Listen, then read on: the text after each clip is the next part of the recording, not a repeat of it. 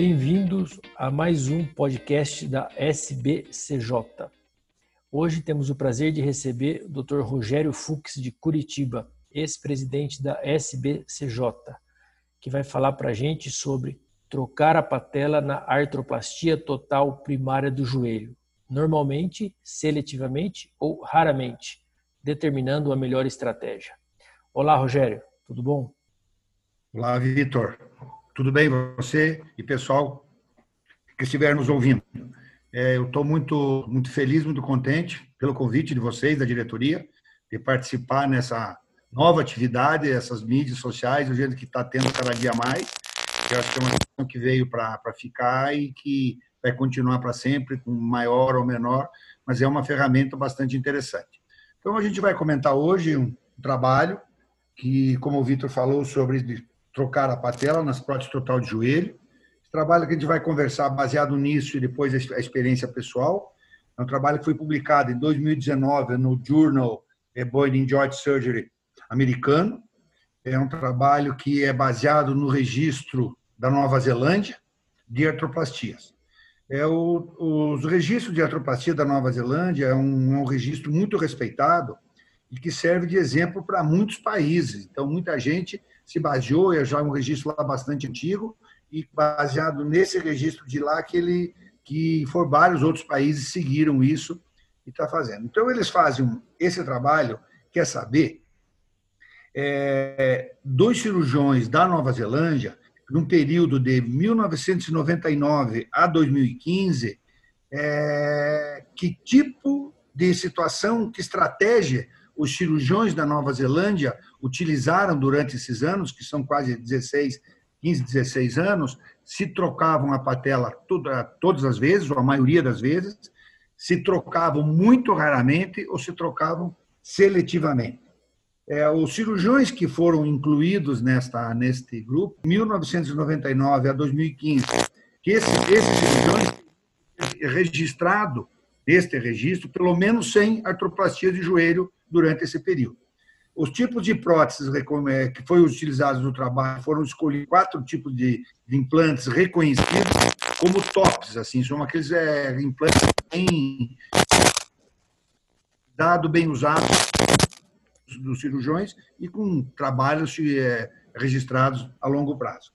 Então, os cirurgiões tinham que ter três estratégias. Quando eles, o, o que eles chamam de sempre que faziam era quando eles faziam, trocavam mais de 90% das patelas.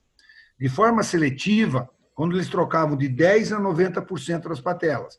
Foram divididos em grupos de 10 também, tem no trabalho. E se eles trocaram raramente, seria menos de 10% das patelas. Então, esses são os três grupos. Então, tá. O que eles querem saber nesse, nesse trabalho, nessas três estratégias, se existia diferença na taxas de revisão desses três grupos e se os índices funcionais de Oxford ou KS também tinha diferença. Tá? É, o segmento foi avaliado, então, com seis meses e cinco anos de, de follow-up. É, um exemplo que se fala, por exemplo, sobre, sobre isso, já na introdução do trabalho, que na Noruega se, tor se troca a patela somente em 4%.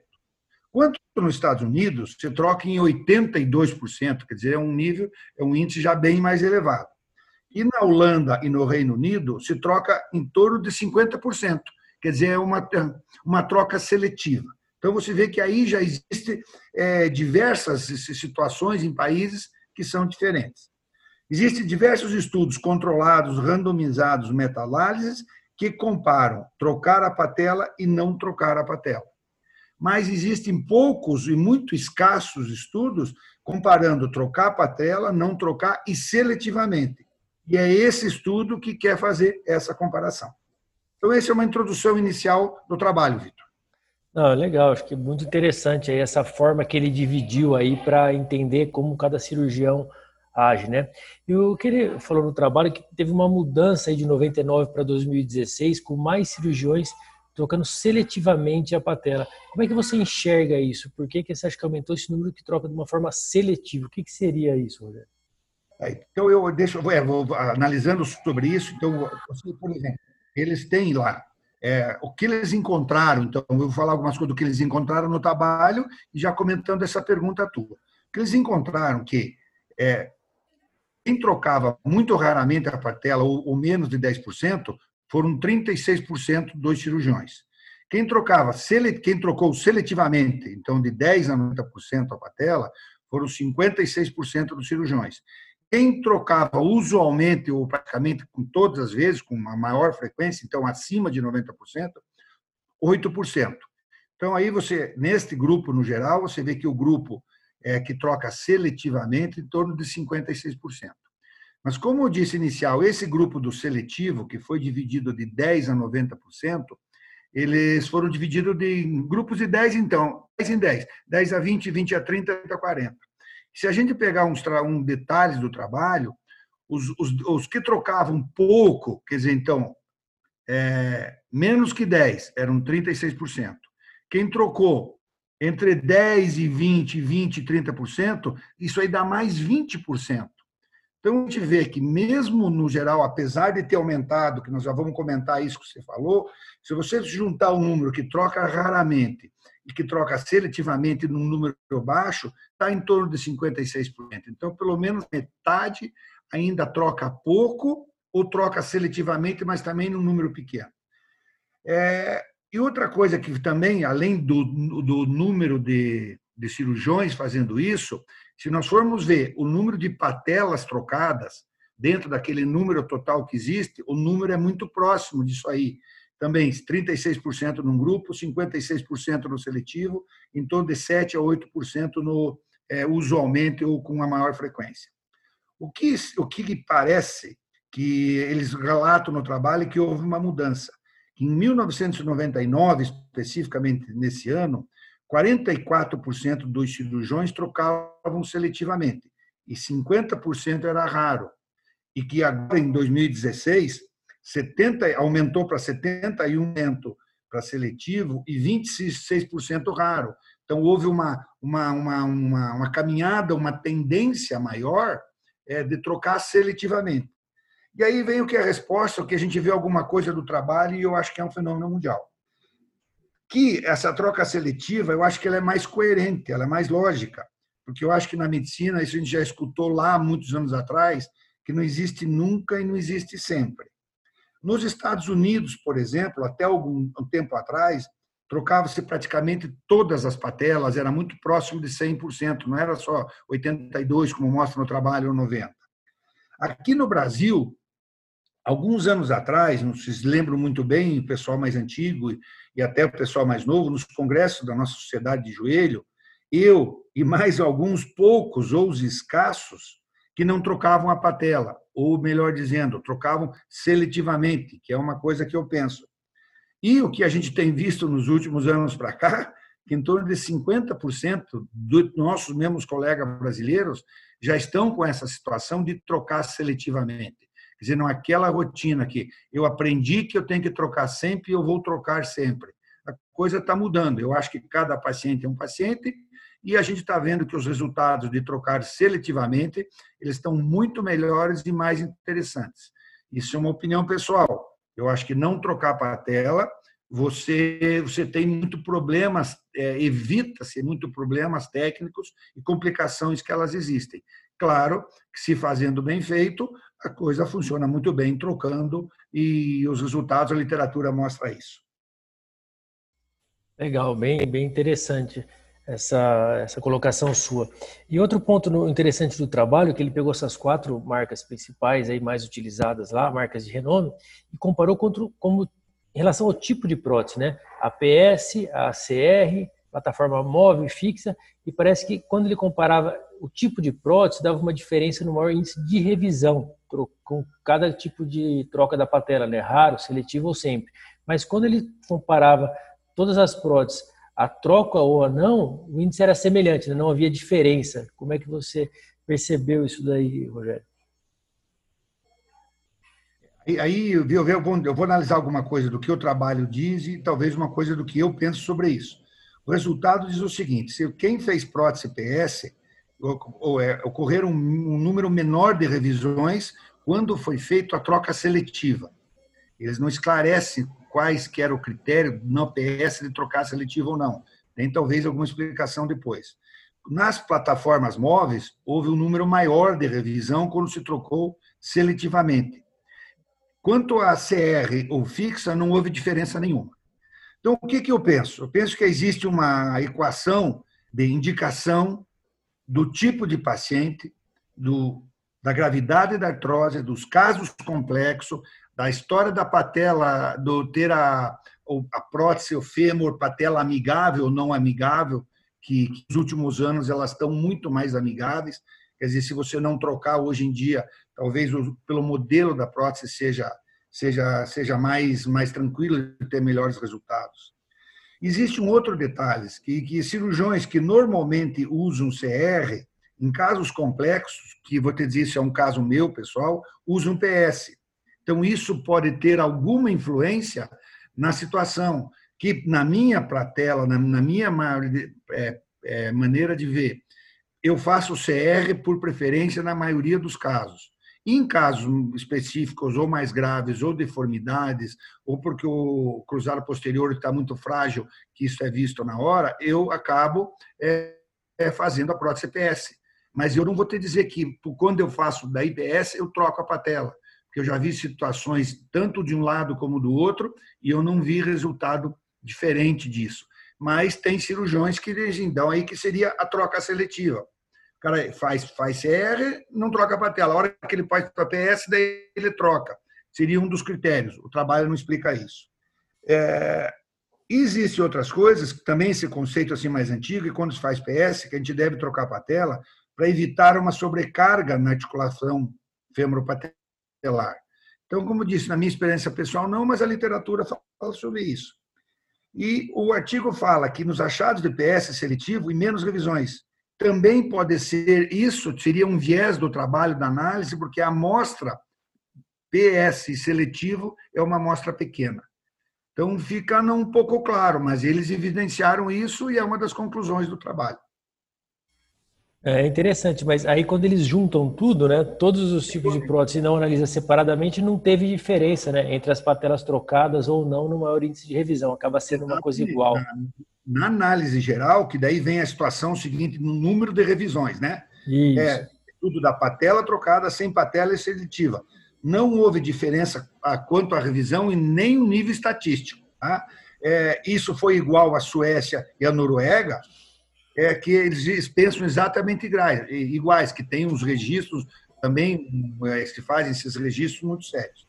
Porém, a Austrália, que é um outro lugar que faz um também registro muito sério, já diz que, é, que tem um número maior de revisões quando você não troca a patela. Então, aí nós vamos para aquilo que na literatura, nós temos estudo para todos os lados. É, seja por quê? E uma das coisas que entra ali na discussão é o seguinte: você tem estudo para que troca, para que não troca, resultados funcionais diferentes. Talvez no estudo deles, da Noruega, da, da, da Nova Zelândia, é, existe uma situação que mas os pacientes são de sistema público, é que eles acham que é diferente do, do doente, do doente privado. É, Peraí, Rogério, só um pouquinho. De abordagem. Eles falam que talvez exista uma relutância do paciente em ter uma segunda cirurgia, em função que os resultados das segundas cirurgias eles não são é, 100% assim. Eu não troquei a patela, então eu vou trocar a patela e você vai melhorar 100%. Isso não é garantido. A literatura mostra que é 50% mais. Então, é o seguinte, um dos, um dos motivos que se fala que talvez o paciente tenha uma relutância na segunda cirurgia e porque o, os resultados, quando você não trocou a patela e depois você troca ah, você tem que colocar para a tela que o paciente tem alguma queixa, que ele não está satisfeito. Literatura mostra que é em torno de 50% que o resultado é satisfatório. Uma outra coisa que eles dizem que os pacientes que para quem não troca a patela por opção, os médicos que avisam os pacientes, olha, nós não vamos trocar a sua patela porque nós acreditamos que os resultados são melhores, porém você pode ter uma segunda cirurgia no futuro. O paciente sendo avisado isso previamente, ele, ele está, quando se ele vem com alguma queixa depois, eles acham que diminui aquele grau de insatisfação. Porque nós sabemos que, de todas as próteses que nós fazemos, que existe 15 a 20% que os pacientes não se consideram satisfeitos, por N razões. E uma razão seria, talvez, pela troca da patela. E eles dizem que os pacientes que são avisados previamente, que não trocaram a patela e que podem necessitar trocar, eles aceitam melhor essa situação. Mas é uma colocação do artigo que eu acho que é meio empírica, mas eles colocam sobre isso. Ah, legal. Então acho que o artigo mostra o que a gente vem discutindo sempre aí, né? Que mesmo trocando ou não, os dois têm um resultado muito semelhante. Não, tanto que o artigo conclui que não, não vai nem para um lado nem para o outro, né? Os dois podem ter o risco de revisão bem semelhante, assim como o score Oxford. Acho que foi muito bom, Rogério. Deu para a gente entender bem a questão do artigo. Eu vou te pedir então para você os comentários finais aí em relação ao artigo, colocando um pouco da, da sua experiência pessoal aí, como é que você faz para a gente finalizar.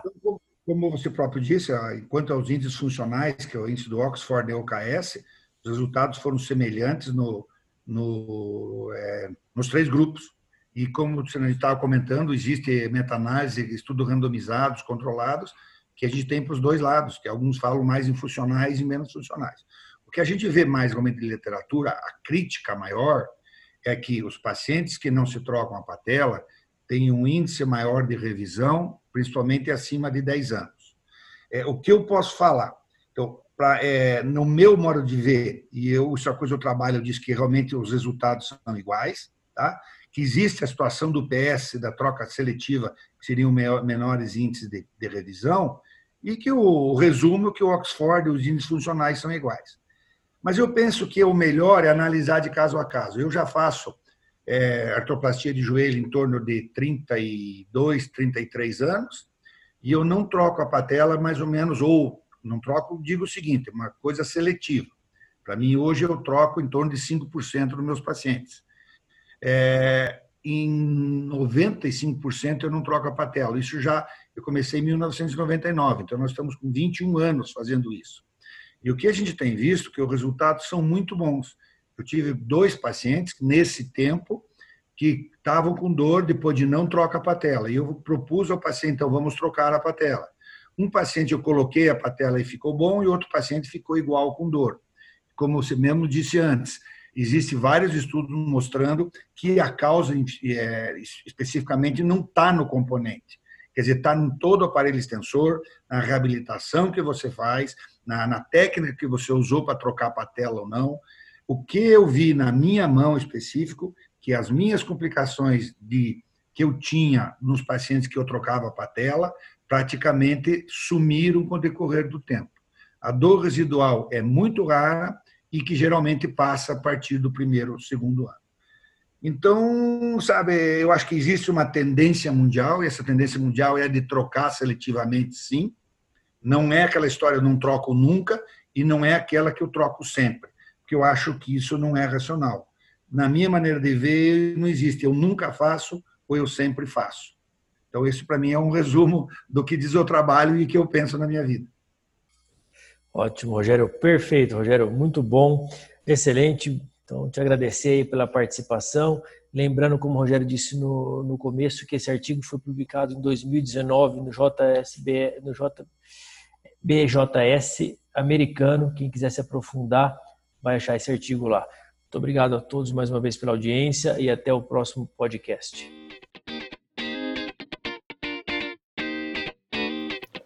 As opiniões expressas nesse podcast não representam necessariamente a opinião da Sociedade Brasileira de Cirurgia do Joelho, e os artigos aqui discutidos podem ser encontrados no site da SBCJ